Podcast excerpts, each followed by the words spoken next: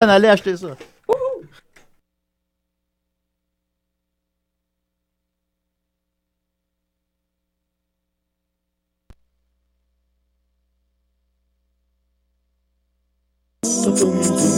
La chronique, la chronique, la chronique, la chronique, la chronique.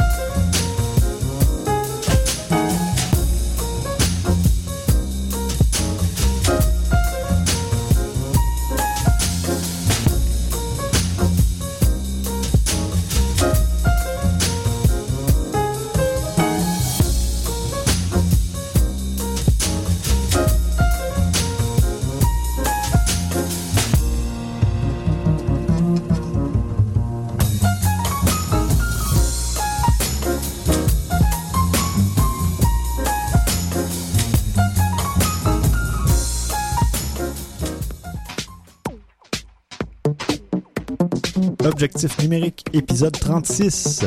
Au menu, un cinquième défi photo, une poussière sur le capteur, des sites intéressants, une lentille cornéenne munie d'un zoom, une foule de trucs et conseils par vos trois animateurs et la critique du Sony A99.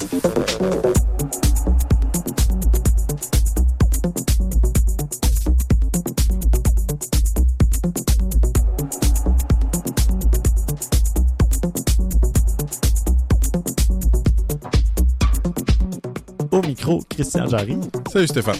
François Blanchette. Salut. et moi-même, Stéphane Vaillancourt. Et on va faire quelques petites annonces et euh, trucs intéressants en introduction d'épisode. On a un cinquième défi photo à vous proposer, chers auditeurs. Ce défi portera sur les animaux, photographie animalière. Et euh, Non, vous n'avez pas de, euh, on, on peut pas prendre de photos de politiciens. Là. On veut vraiment des animaux. oui, euh, oui, c'est ça. Excusez-moi. Donc, euh, vous aurez, comme à l'habitude, plusieurs semaines pour participer.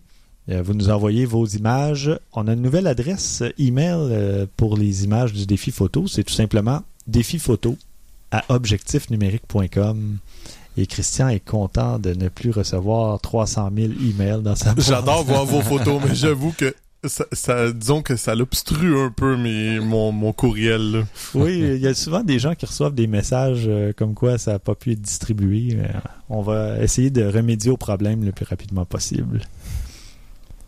Maintenant, François va répondre à un auditeur qui a un petit problème, je crois, avec son appareil. Oui, il nous a envoyé des photos pour illustrer son problème. En fait, il nous a envoyé trois photos.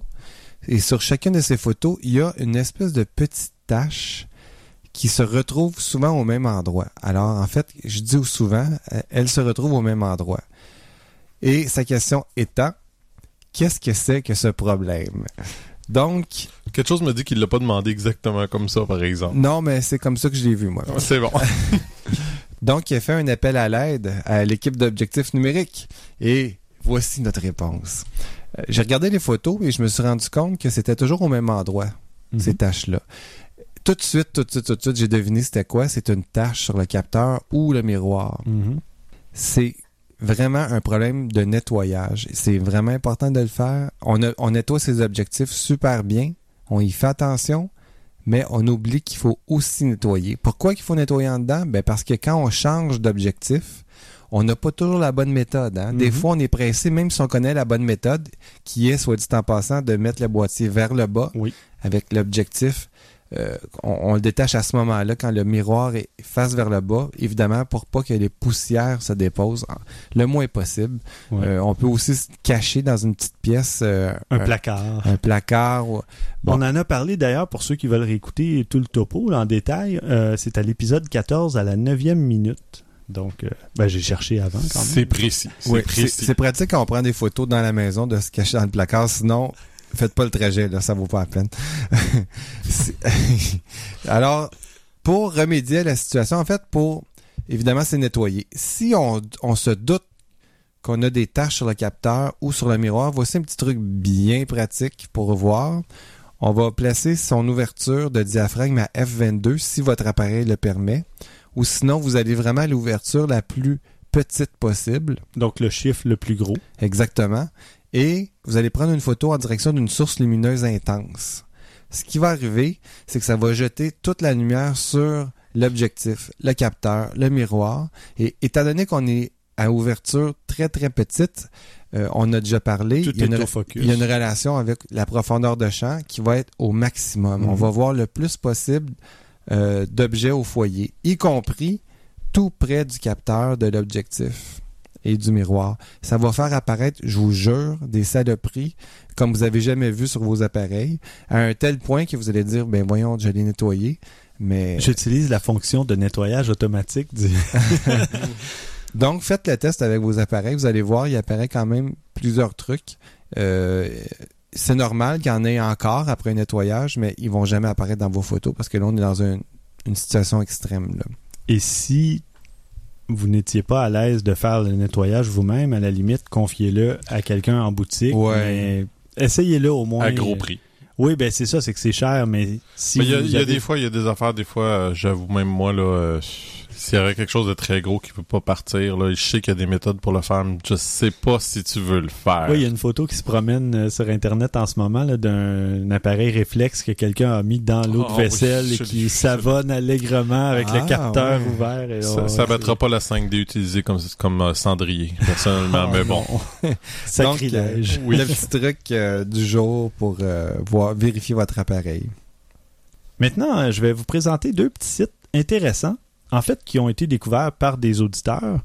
Le premier nous vient de Marin Dumont sur Twitter et ça s'appelle Cours Photophile. Donc, euh, l'adresse c'est cours trait d'union photophile.com, photophile au pluriel.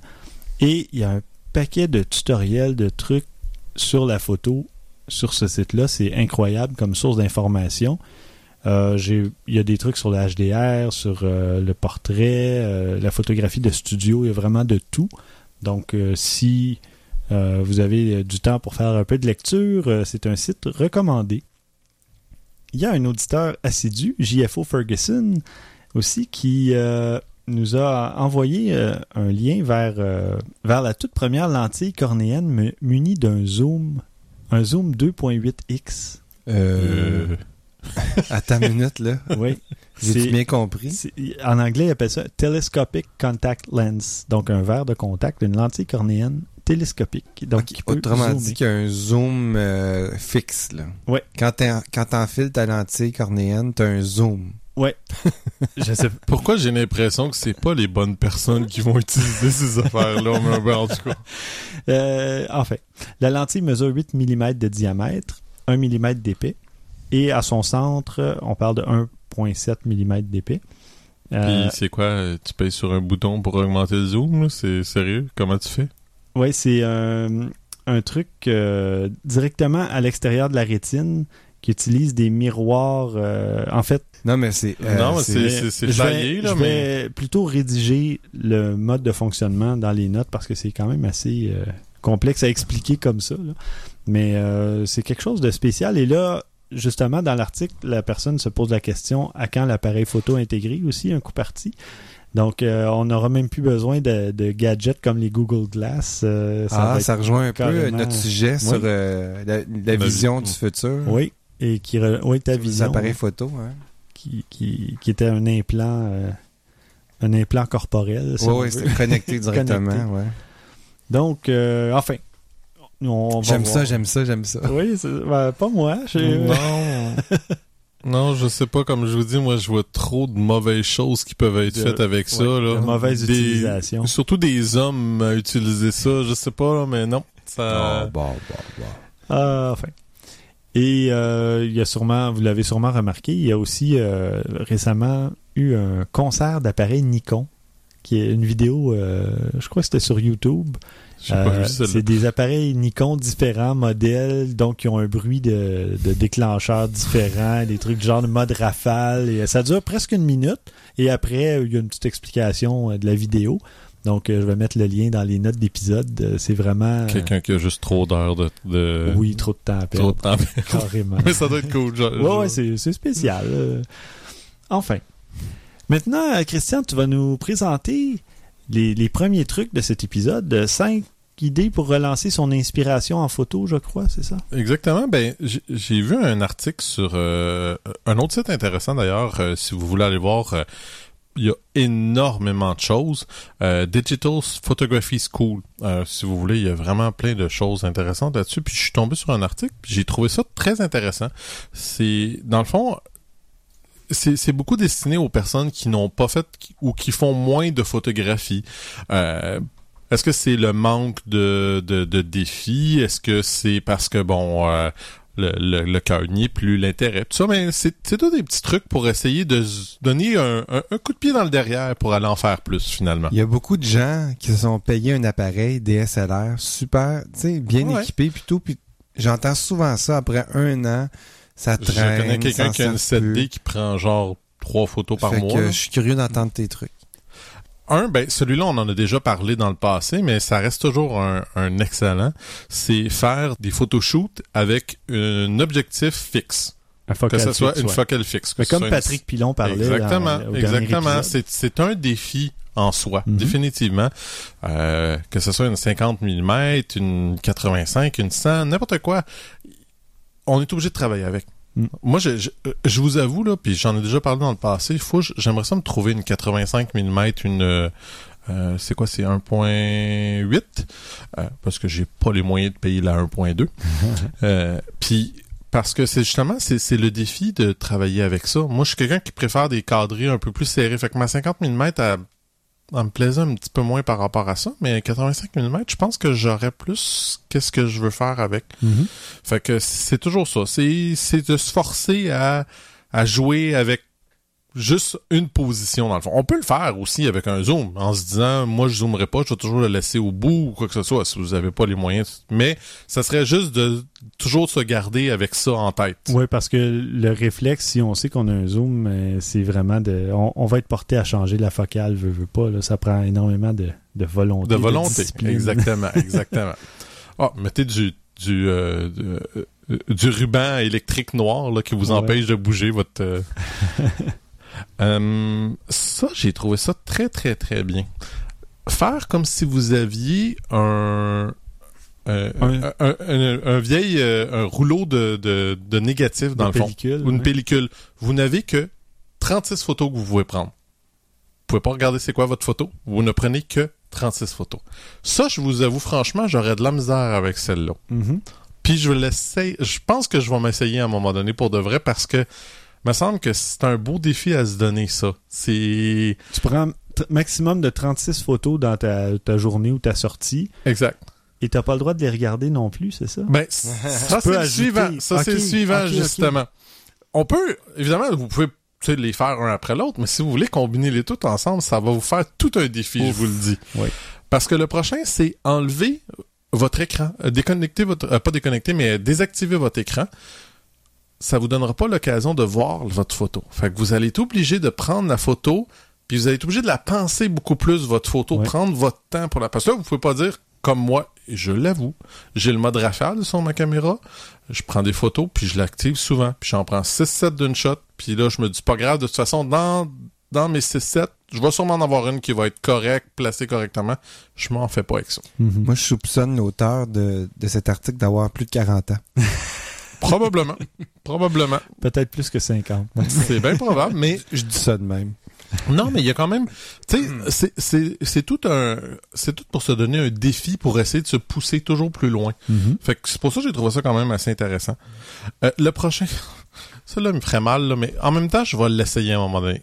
Seulement manuel focus. N'utilisez aucun autofocus. Mais moi, je commence à le faire. Pas Ah, parce que je suis blasé ou Non, que... non, non, non. Mais c'est vraiment pour essayer, Je l'ai fait pas, quelques fois.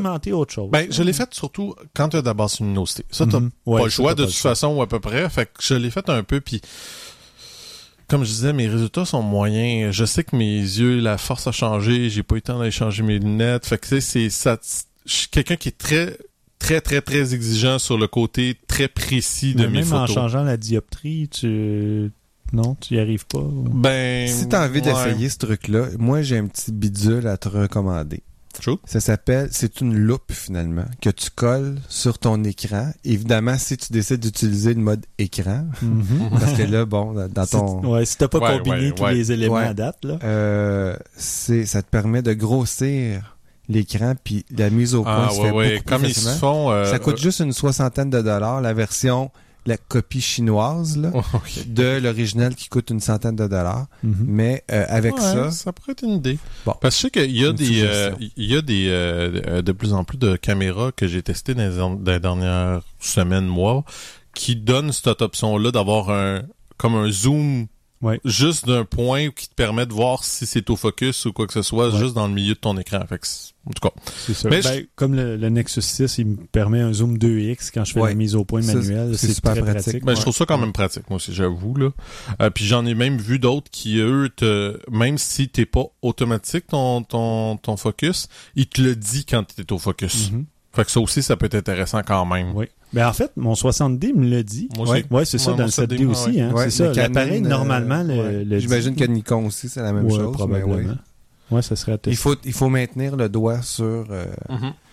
euh, sur le déclencheur à demi-pression. Puis Ouais. en bougeant son foyer, son, sa bague de focus, c'est là qu'on le voit. euh, Mhm. L'autre, c'est- je pense que ce n'est un pour moi, celui-là.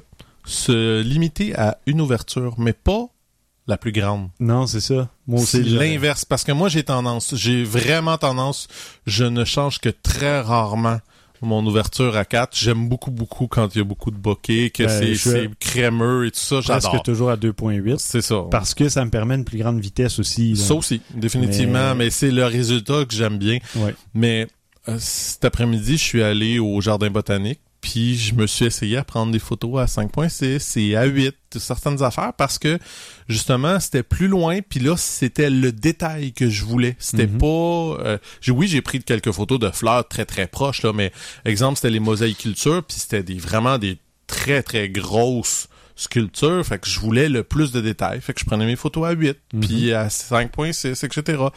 Puis je me suis dit, c'est ça, il, il faut qu'on qu'on se dompte, parce qu'au début, ma caméra, vraiment, elle n'est que à 4. Mhm. Je n'utilise rien d'autre que ça. Mhm. Fait que, quand, comme toi, quand j'avais mon objectif à 2.8, il était toujours à 2.8. Ouais. Puis on, on perd un petit peu de, de piqué, justement, Oui, de netteté quand on est ouvert au maximum. Tout Comme on disait, l'idéal, c'est de fermer d'un cran. Puis là, on va avoir une meilleure netteté de toute façon. Donc, c'est de prendre l'habitude de, de développer le réflexe de, de le faire. C'est ça. Fait que, comme on dit, c'est, c'est, c'est juste, dans le fond, pour s'essayer de se forcer, puis se donnant un, un petit défi comme ça, ben, on sait pas ce que ça peut mener. Mhm. Parce que, on sait pas, peut-être que justement, en réalité, on était tanné des photos qui étaient toujours crémeuses, puis tout ça, puis finalement, c'est la netteté que tu veux, puis c'est le détail, puis c'est, c'est, c'est ridicule, mais ça peut être aussi simple que ça. On sait pas juste le fait de se donner un petit défi comme ça, où est-ce que ça peut se mener? Ouais. Fait que j'ai trouvé cet, cet article-là intéressant, mais je suspecte évidemment comme François, moi aussi, qui a été écrit par quelqu'un qui fait de la photo depuis comment pourrait-on dire l'ancienne technologie. Ouais.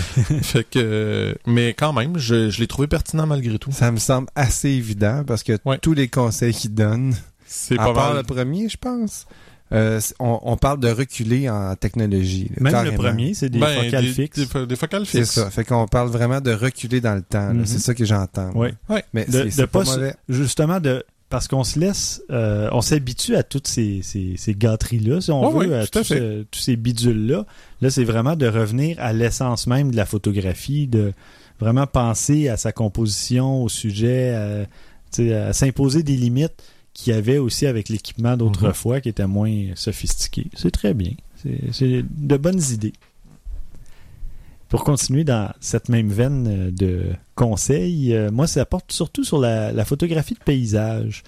Malheureusement, j'ai pas l'occasion d'en faire aussi souvent que je voudrais, mais euh, il y a quand même plusieurs euh, trucs à, à donner aux auditeurs, justement, qui, qui ont peut-être la chance d'en faire plus souvent que moi, là, des trucs euh, auxquels on pense pas nécessairement toujours. Tout d'abord, le premier truc, c'est d'inclure des éléments en avant-plan quand on prend un paysage, pas juste de prendre la montagne au loin, mais vraiment de garder des trucs en- au premier plan, donc euh, plus près de soi, des, que ce soit des arbres, un espèce de gros rocher, euh, des trucs comme ça. Une clôture, Oui. des fleurs par terre. C'est euh, ça. ouais. Donc, euh, puis on... Mais là, encore une fois, c'est plus intéressant justement si vous mettez une, euh, une ouverture un peu plus petite pour garder un peu plus de détails aussi à votre avant-plan, par contre. Oui, exactement. Ben, c'est ça. Ouvrir à F11 ou euh, F22 16. même. Hmm. Donc, euh, puis ça, ça éventuellement, euh, ça va m'amener, pas à cet épisode-ci, mais dans un épisode futur, à parler de l'hyperfocale. Parce que ça fait longtemps que je vais en parler, mais je vais amener Je le m'en rappelle, oui. tu te rappelles l'année dernière? oui, à peu près, oui. Mais on, on doit attendre aussi que les auditeurs, hein, on fait un cheminement, on apprend un paquet de trucs, puis éventuellement, ben là, on pourra parler de concepts plus théoriques, plus, euh, tu sais, pas des trucs auxquels... Euh, théorique, oui. non, mais c'est pas des trucs auxquels où on va se dire bon euh, là je vais photographier alors c'est quoi mon hyperfocal? Tu sais c'est pas Non, un non, réflexe euh, qu'on a nécessairement donc c'est quelque chose qu'on va peut-être penser à un moment donné en se disant ah là je suis rendu à ce niveau là à ce point là je vais commencer à porter attention à ce genre de sais, euh, donc enfin deuxième truc prendre son temps L'erreur que les gens font souvent, c'est de se dépêcher, de dire Ah, je prends deux, trois photos, merci, euh, j'ai pris mon paysage, je m'en vais en prenant son temps, souvent on va voir des trucs qu'on n'avait pas aperçus au premier coup d'œil ou Si vous voulez un truc pour cela aussi, amenez pas vos enfants. oui. Ben, en fait, c'est pas là. Ah, C'est ça, c'est pas qu'on ne peut pas prendre son temps. C'est pas qu'on Ben, ne veut pas, prendre son temps, c'est qu'on ne peut pas prendre son temps. Exactement. J'en parle avec, euh, comment je pourrais dire, euh, connaissance de cause. Oui, euh, beaucoup d'expérience, euh, moi aussi, là-dessus. Et troisième conseil, les gens souvent oublient de photographier en mode portrait un paysage. Donc, ça peut être intéressant d'avoir, je sais pas moi, des, des animaux, des trucs, puis de voir un paysage qui s'étend au loin. On n'est pas obligé de le prendre en format paysage Je nécessairement. vous le Ça peut être- conseille fortement. Ouais. Ça l'allonge beaucoup, plusieurs photos. Puis ce que tu, c'est particulièrement utile pour ce que tu disais comme première chose, quand on a beaucoup de détails en avant, puis qu'on peut garder, puis qu'on veut avoir le reste. Oui. Euh, je vais donner un exemple d'une photo que j'ai prise cet après-midi en mode portrait. C'était une mosaïculture, c'était une grenouille, puis elle était devant un bassin qui avait des nénuphars. Mhm. Mais si je la prenais en mode paysage, Mhm. je voyais presque pas les nénuphars. Mhm. Puis en la prenant en mode portrait, ben on voyait les, les nénuphars, on voyait le bassin et on voyait la, la, la grenouille. Mm. C'était plus intéressant. Ça permet aussi de, de découper les plans. Si on a ça. différents plans, là, c'est, ça devient intéressant à ce moment-là, plutôt que de le voir vraiment sur la largeur. Une autre erreur que les gens font souvent, c'est d'avoir un horizon incliné, un horizon penché qui n'est pas au niveau. Euh, ça se retouche. Dans Lightroom 5, vous essayerez ça si vous faites une mise à niveau. Et Aperture, Mhm. une petite fonction qui prend une seconde. Ça redresse ton image et ça, plutôt comme dans Photoshop, avant je faisais la rotation 1 degré, 2 degrés, c'est pas exact. Là, il faut rogner la photo. Ouais. C'est, c'est fastidieux. Ouais. là. Dans Lightroom, un bouton, merci, c'est réglé. Ah ok, Il non, ben dans, dans, dans Aperture, c'est tu pèses sur un bouton puis tu joues avec ton... Ah, même pas. Lightroom c'est 5. c'est facile parce que tu le vois, tu le vois live. ouais. Fait que tu, tu peux le corriger toi-même, fait que ça va quand même assez bien. Lightroom 5, t'as horizontal, vertical, les deux. T'as, Oh. C'est génial. Ça, c'est un des, des gros points positifs de Lightroom 5, je trouve. Enfin. Ensuite, euh, comme autre truc, c'est ça. C'est que souvent, les gens vont euh, photographier avec une grande ouverture en prenant seulement un élément. Donc, oui, on fait du paysage, mais on va photographier peut-être à F4 ou F5.6, puis on se dit, bon, les arbres que je veux photographier, la ligne d'arbres, la rangée d'arbres est au focus, le reste est plus ou moins important. Non, il peut y avoir des détails dans le ciel, il peut y avoir euh, toutes sortes de trucs. Donc vraiment, fermer l'ouverture pour avoir un maximum de détails dans le paysage. Ensuite, trop de détails, trop, ce qui devient finalement du bruit dans la photo, pas du bruit comme le grain, là, mais du bruit parce qu'il y a trop d'éléments qui vont détourner le regard, qui a ça, m'est arrivé, j'ai pris une photographie une fois en vacances, il y avait des beaucoup de vélos de stationnés, si on veut. Et derrière, il y avait un mini-golf, un mini-pot. Puis là, il y avait plein de trucs. Puis au départ, je trouvais l'idée l'idée était bonne parce que mon angle était bon pour photographier les vélos, mais derrière, il y avait beaucoup trop d'éléments, beaucoup trop de couleurs. Ouais, et la, photo couleur. était trop chargée, c'est ça. Beaucoup La de couleur aussi, il faut faire attention avec ça. Parce que des fois, on se dit, ah, il y a plein de fleurs, sont plein de couleurs différentes, mais à un moment donné, ton œil se promène de l'une à l'autre, tu sais plus, là. Tu sais plus quoi regarder, là. Donc, il faut vraiment composer son, euh, sa photo, composer son image avant, réfléchir justement en prenant son temps, regarder qu'est-ce qu'on veut photographier, puis éviter qu'il y ait trop d'éléments. Comme ça peut être des branches aussi en avant-plan qui vont Mhm. complètement euh, bousiller le- le- l'effet qu'on veut avoir ou le, le, le regard qu'on veut guider vers un élément. S'il y a des trucs qui sont pas euh, esthétiques en avant-plan ou des trucs comme ça, ça peut gâcher la photo. Et finalement, ne pas faire de post-production. On se le cachera pas, les outils sont là. Les gens le faisaient avant dans les chambres noires. C'était peut-être plus euh, artistique comme processus, si on veut, ou peut-être plus ésotérique pour ceux qui connaissaient pas ça. Mais il faut faire de la post-production pour certaines photos, sinon il y a, il y a des photos qui ressortent pas parce qu'il y avait trop de nuages, parce qu'il y avait si. Donc, Tout comme, en tout cas, moi, j'avoue que je fais de- beaucoup de post-production parce Mhm. que on n'a pas tous les moyens d'avoir le matériel qu'il nous faudrait. Tu sais, des fois, ça te prendrait un filtre euh, Oui. neutralisant. Ça prend ci, ça prend ça. un, j'ai pas toujours le temps. Deux, j'ai pas toujours l'argent. Fait Puis je sais que en, fait, en post-production, je vais avoir le même résultat. Mm. Fait que j'avoue que moi, je- C'est sûr que la, généralement, la post-production prend plus de temps que si on a réussi à avoir.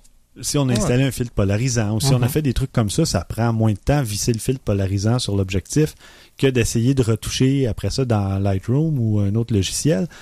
Mais à la limite, ça sauve des photos. Donc pourquoi ne pas le faire? C'est surtout qu'il y a des logiciels gratuits ou vraiment abordables. Donc, enfin, c'est utiliser les outils qu'on a pour parvenir aux résultats qu'on souhaite obtenir. Regardez, aujourd'hui, on avait des, une magnifique température de gris. Et à l'occasion, j'ai réussi à avoir un peu de ciel bleu, mais justement, j'avais pas mon filtre polarisant. Alors, pas capable de faire, d'avoir un ciel bleu. Ben, je le sais qu'en post-production, je vais être capable d'aller rechercher au moins en partie mon ciel plus bleu que, je- que Une ce que j'avais. teinte, là, c'est ça. Bon. Alors, ça fait le tour euh, pour mes petits conseils euh, de, de photos de paysage ou enfin comme les conseils. erreurs à éviter. Mhm.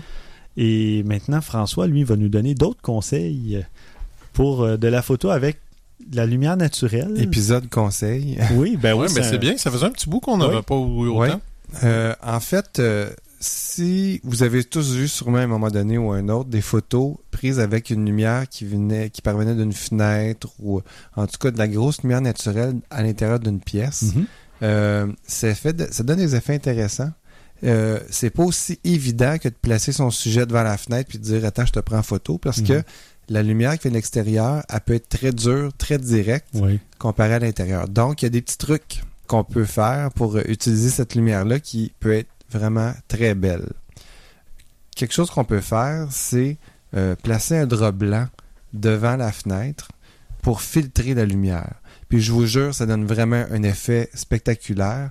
Ça va enrober votre sujet de lumière au lieu d'avoir un, un- un effet direct. Puis là, je parle de journée ensoleillée ou pas. Là. Mhm. Ça a peu ou pas d'incidence, ça va filtrer la lumière, ça va faire quelque chose de vraiment bien. On peut aussi utiliser des, ce qu'on appelle un gobo. Un gobo, c'est une espèce de forme qu'on découpe dans un carton, quelque chose comme ça. On va placer ça devant la source lumineuse. Puis là, on- là je parle de fenêtre, mais ça peut être n'importe où. Là. On, peut, on place ça dev- devant sa source. Pour créer des effets d'ombre. Mhm. On peut créer des barres, euh, un effet de barreau dans une fenêtre, euh, un effet de carreau aussi. Euh, tout ça pour rendre ça plus naturel, sa photo. Mhm. Comme si la lumière, justement, traversait des carreaux, même si votre fenêtre n'a pas. Mhm. Il y a toutes sortes de trucs. On peut aussi, je pense à quelque chose que j'ai fait souvent, c'est utiliser un, un- un rouleau de papier noir, de, de, de ruban noir, là. Puis on crée des carreaux dans la fenêtre carrément avec juste du ruban. Ouais, ouais, ouais. L'idée, c'est que la lumière passe pas au travers de, de, de ces carreaux-là, entre guillemets. Ça peut donner un effet d'ombrage super intéressant à votre photo. Mhm. Euh, Puis là, allez-y avec votre imagination. Là. Ça peut être n'importe quoi. On crée des ombres pour donner une espèce- un, un effet naturel. Euh, si on place notre sujet devant la fenêtre, bon, on peut la placer de différentes façons, face à la lumière, de côté à la lumière. Euh, si on décide de placer de côté à la lumière, il y a forcément un côté qui ne sera pas éclairé. C'est Mhm. le côté opposé à la fenêtre. Servez-vous d'un réflecteur. Oui. Euh, si vous avez ça dans votre kit, euh, vous allez pouvoir égaliser votre sujet, même travailler la façon que la lumière reflète sur, euh, sur la personne. Faites des tests, allez-y. On ça est peut en être un simple carton blanc aussi. Oui, ça. exactement. Ou le même drap Oui, que je le parlais fameux pour la. Oui, Il peut servir aussi de réflecteur. En fait, tout ce qui est blanc Mhm. va bien réfléchir la lumière à différents niveaux, mais on s'entend pour dire que qu'est-ce qui est blanc puis plat va réfléchir la lumière assez facilement. Euh, on a juste à jouer avec la distance pour l'intensité sur notre sujet. Mhm. Si on décide de placer son sujet face à la lumière, évidemment, on peut se glisser entre la fenêtre et notre sujet, ben, on se trouve à avoir un beau, une belle lumière euh, égale. Mhm. Ça peut être l'effet qu'on veut. Donc, si on veut pas de, de, de- on veut pas de visage travaillé par la lumière, on veut que, que ça soit bien égal, bien éclairé, euh, sans trop d'effet. Je donne un exemple. Votre sujet a 60 ans, 70 ans, puis on veut pas trop l'effet des rides. Ben, en plaçant son sujet face à la lumière, on va éliminer toutes les petites ombres qui font que Mhm. le visage devient creusé de rides. Parfait. À l'inverse, si on veut que ça soit de côté, euh, si on veut l'effet euh, travailler avec la lumière, on le place de côté, on met pas trop de réflecteurs sur le côté opposé, on va pouvoir aller chercher vraiment des... euh, Un maximum de rides. oui, et, et je, je dirais faire perdre du poids même à, à des Ah, personnes oui, parce que ça va creuser les joues. On, sinon, dans les joues, on donne une espèce de petit effet d'ombrage. En travaillant son réflecteur, on va aller chercher de quoi de super beau. Tout comme si tu mets ton réflecteur plus bas ou plus haut, va avoir des effets différents aussi, Ouais. dépendant de ce que tu vas Tout à avoir. fait. C'est, tout est une question d'angle, Mhm. de lumière. C'est, c'est La photographie, Ça se ce n'est ramène que lumière. Dans Ben, le fond, c'est ouais. tout ça, la lumière. Photographie, ça. Donc, euh, amusez-vous. J'avais jamais de- pensé à ça. Faites des photos de fenêtres, amusez-vous. C'est une super source lumineuse à, à travailler euh, qui vaut la peine d'être Ce qui est le plus dur, je trouve, avec des photos de fenêtres, souvent, c'est euh, quand tu arrives pour euh, avec ton pose mètre, quand tu vises, ben, tu n'auras pas nécessairement les bonnes données parce que là, tu as une lumière qui est assez forte à l'arrière et l'avant est pas bien éclairé. Mhm. C'est ça que c'est pour ça que moi là à ce moment-là, je tombe toujours en mode manuel parce que c'est beaucoup plus facile d'ajuster à ce moment-là. Mhm. Mais euh, C'est pour ça que je me sers de un point de focus qui se trouve être un point de lecture aussi d'image. C'est Mhm, pas juste le focus que ça fait. Quand on a un seul point, on peut carrément dire c'est là que je veux prendre ma lecture. Il va, c'est là que ton pose-mètre va s'ajuster. Bon, il y a, y ça c'est un autre truc, mais sinon, euh, vive le numérique là. Tu- Ah Clique oui. surexposé, pas de problème, j'ajuste. Ouais. Clique, ah, sous-ex, parfait, c'est entre les deux. Je suis prêt. C'est ça. Tout à fait. Super. C'était euh, c'était mon, mon petit projet de, de semaine. Amusez-vous avec votre fenêtre. Super. Bon, et pour conclure l'épisode, Christian va nous faire la critique euh, du Sony A99, euh, un appareil euh, plein je crois. En effet. Euh, je sais pas si c'est le premier que Sony fait, mais en tout cas, je pense pas qu'il y en a eu beaucoup s'ils en ont déjà fait. Euh, J'avoue que j'avais déjà eu le, le SLT A99 dans les mains. Euh, quand je, je l'avais eu un petit peu, j'avais pris quelques photos avec. Puis bon, le- le- la première impression m'avait été positive. Fait que quand on m'a donné l'opportunité de l'avoir encore pour deux semaines, je l'ai définitivement prise. Euh, on parle, je vais parler un petit peu des spécifications. Euh, un capteur, comme tu disais, plein capteur de 24 mégapixels. Rien d'exceptionnel pour ce qui est des mégapixels, mais c'est correct. Encore une fois, c'est- pas besoin de plus que ça. là, C'est parfait. Euh, on a un, un, euh, viewfinder, excuse-moi, j'oublie tout le temps. Un, Un euh, viseur. un viseur euh, OLED de 2.4 millions de points. Je vais revenir là-dessus. On a euh, plage ISO de 100 à 25 600. Je dirais que 6400 est très, très, très bon, très utilisable. Peut-être 12 800 Ah, avec un peu de retravail. Mais c'est un plein capteur. Hein? Ouais. C'est pas particulièrement surprenant. Mhm. Euh, 6 images par seconde. Je pense que j'avais mentionné dans un épisode précédent que c'était un petit peu plus que ça. C'est une erreur. C'est moi qui s'est trompé avec un autre appareil, mais c'est 6 images par seconde. C'est correct. C'est pour un plein capteur, c'est dans une bonne moyenne, 6 images par seconde. Mhm. Euh, on parle aussi d'un écran qui se déplie euh, de Qui 3 bascule. qui bascule, qu'on peut le mettre sur le dessus. euh, je- À 180 degrés pour un autoportrait? euh, non, mais c'est difficile de l'expliquer, mais il, il se remonte vraiment assez haut pour que tu puisses l'utiliser. Là, tu peux l'avoir à ta taille, puis tu as l'écran qui est un petit peu plus haut. C'est pas désagréable à utiliser, je dois Ouais, dire. Là, ouais. dans les écrans pivotants que j'ai utilisés, c'est peut-être celui que j'ai préféré le plus à un tel point que, en tout cas, je reviendrai là-dessus.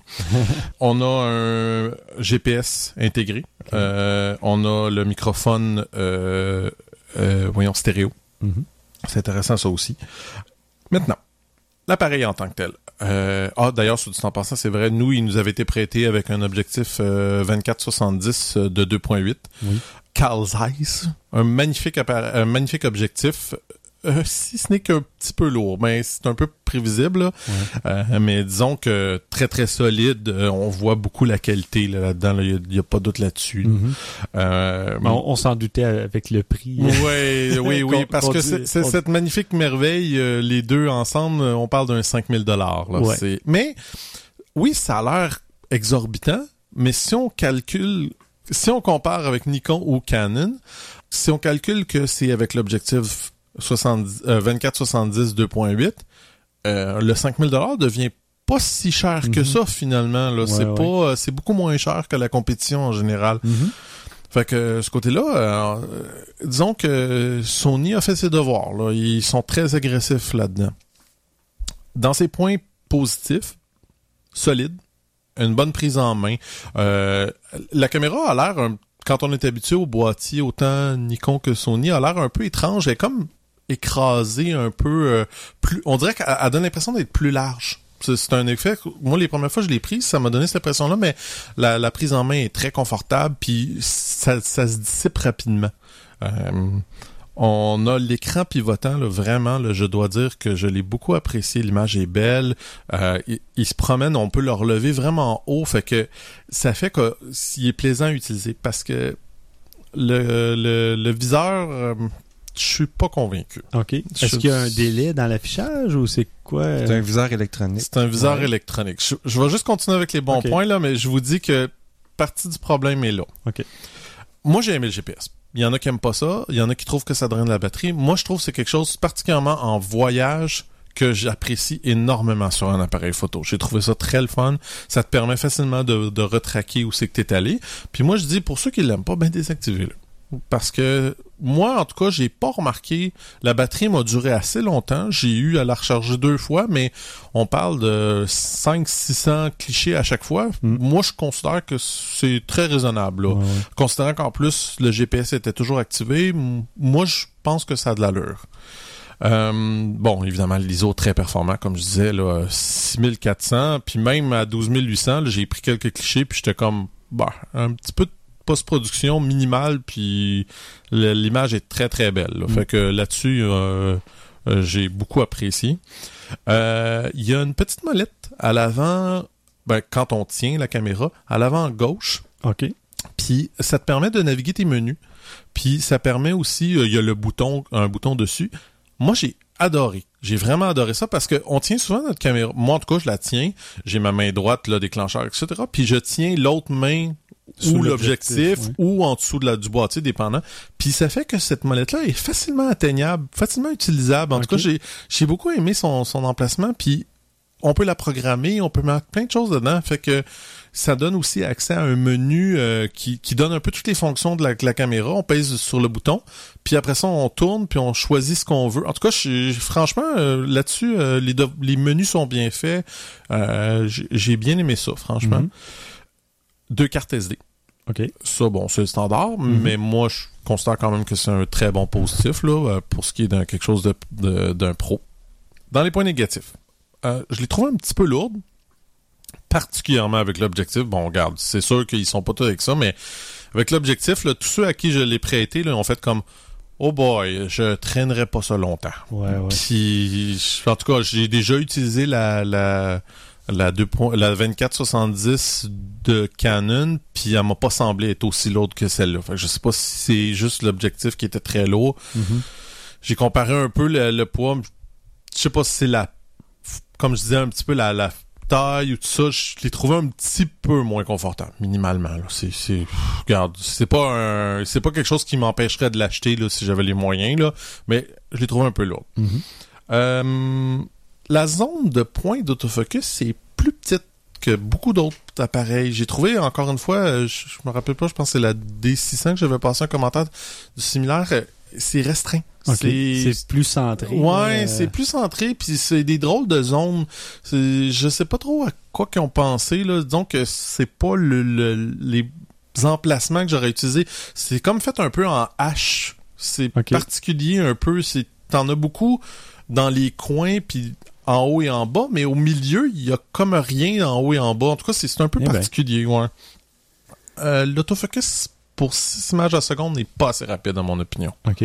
Euh, j'ai de la misère à avoir six clichés au focus, à moins que, garde, est-ce que c'est moi qui connais pas assez les modes? J'ai essayé plusieurs modes, je les ai trouvés, puis tout ça, mais j'ai pas eu... euh, pour 6 images à seconde, il me semblait que, en tout cas, il y avait de la misère à, à faire le focus. Peut-être que c'est l'objectif qui est pas non plus vraiment adapté pour ça. J'en sais, j'en sais trop rien, mais en tout cas, tout ça pour dire que pour ça, c'est moyen. Et je vais en venir finalement au viseur. Le viseur. En partant, viseur électronique, c'est- pas mon affaire. Ça marche pas. Il y a pas beaucoup de délai. Le, le délai est minimal. Ce qui m'a tué, c'est les couleurs. Ah ouais. Trop pâles. OK. Moi, j'ai trouvé que c'était trop pâle. La différence, puis ce qui m'a frappé et qui m'a choqué, je dirais, c'est que c'est pas le problème avec l'écran.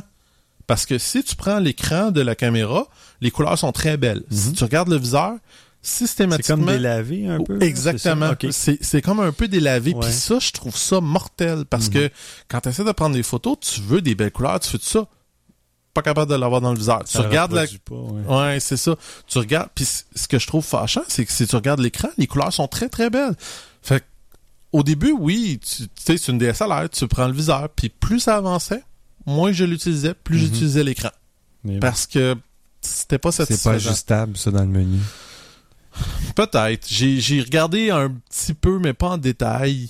Euh, comme je disais, moi, en partant, là, juste le fait que tu as un petit peu de délai, Ouais, non. ça, fait... C'est la même chose, moi. ça- Ça, ça- ça me donne de la misère à l'utiliser en partant. Fait que Mhm. je l'ai essayé. Je, je l'ai essayé. J'ai pas détesté ça. Ça marche quand même assez bien. Mais vraiment, le, le, le- le deal breaker pour moi, c'est, vraiment le fait que les couleurs sont trop délavées. Mhm.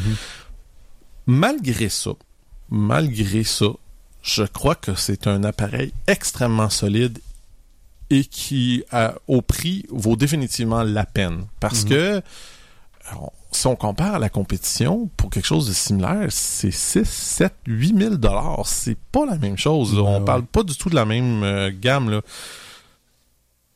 Oui, le viseur est pas parfait.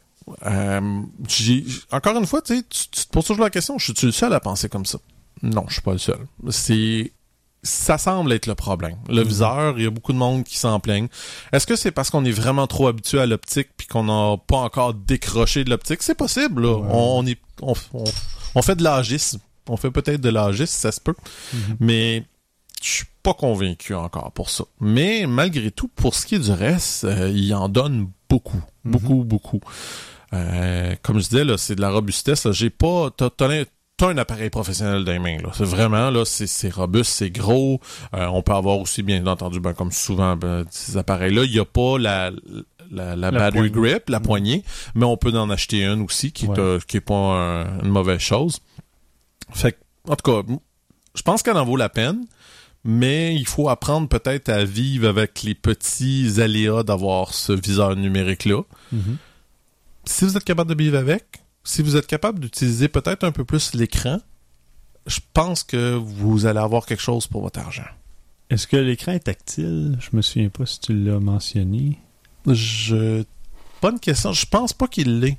OK. S'il l'est, je vais être franc, je l'ai pas utilisé en tant que tactile. Je pense pas parce que je l'ai pas utilisé.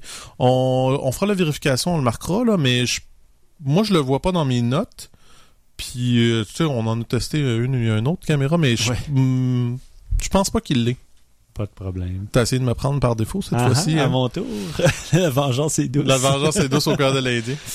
Mais euh, bref, euh, en tout cas, il est quand même recommandé euh, parce que tout ce qu'il donne avec cet appareil-là, les, les photos sont vraiment très belles, les couleurs sont belles, un bon niveau de détail, Mhm. comme je disais, l'ISO performant. Fait que T'avais Pourquoi- un bon objectif aussi avec. c'est sûr, là, on s'en cachera pas, là, on s'en cachera pas, mais Alors, François nous confirme. Euh, oui, euh, en fait, Google me confirme que le A99 n'a pas d'écran tactile. C'est ce que je pensais. Euh, il me semblait pas que je, l- ouais. tu sais, je, je l'aurais remarqué. Il me Mhm. semble.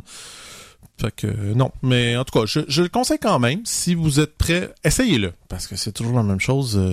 mais moi, je vais vous dire là, le, le petit écran là, de la façon qu'on pouvait le déplacer là, ça m'a convaincu de laisser le, le viseur de côté. Puis Mhm. je suis très pro viseur, surtout sur une DSLR. Pour les autres, je peux ouais. m'en passer, mais sur une DSLR, euh, j'ai toujours l'œil dessus. Bon. Alors, ceci conclut ce 36e épisode. Euh, merci Christian. Merci Stéphane. Merci François. Merci beaucoup. Et merci à vous, chers auditeurs. Et petit message en concluant cet épisode. euh, il est possible qu'on fasse une petite pause euh, durant le mois d'août pour euh, l'été. Alors peut-être que l'épisode 37 euh, n'arrivera qu'en septembre à suivre.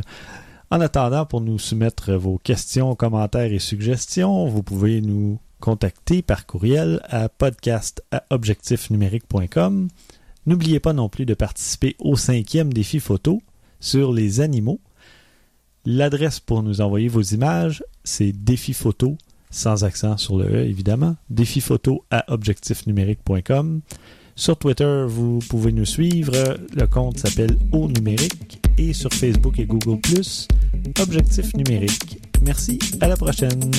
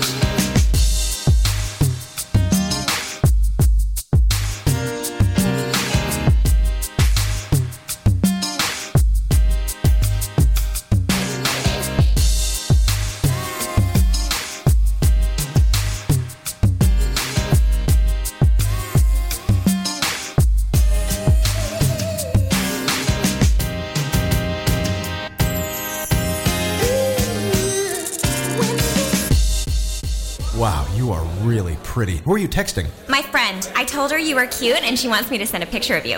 Oh, where is she? She's right over there. Can't she just look at me? Oh, she never looks up. Isn't, uh, isn't that a little ridiculous? She says you're cute and wants to take you home. Oh, that's very flattering, but I'm kind of seeing somebody. OMG, she says she'll let you N in her B until J comes out of her M. I guess I could meet her. Oh, Also, Uh, no, it'd be more about gel coat. When the fourth round was Sing that. you call in the. I seen that. Reruns for real? More importantly, he knew what he was talking about. He didn't know what he was talking about. does it look good already? Okay. Oh. What's this? Hi, Jim English, and look at the weather for Atlantic. Sorry about the date we made last night. Uh, usually when you say 11.10, you mean 11.10, but better late than never.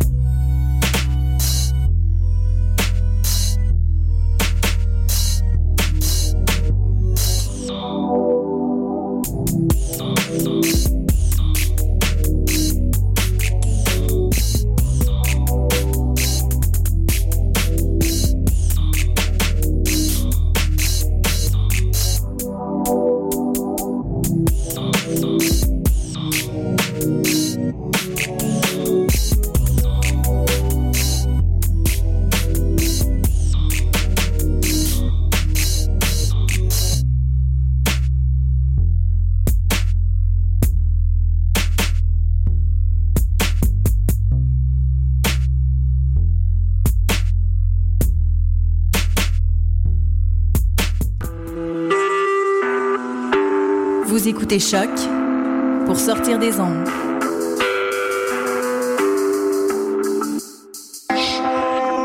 Podcast, musique, découverte. Sur choc.ca. Soccer sans frontières, c'est du foot, du foot et encore du foot. On débat surtout impact de Montréal, MLS, foot européen. Alors, je fais les crampons. Soccer sans frontières, l'alternative foot.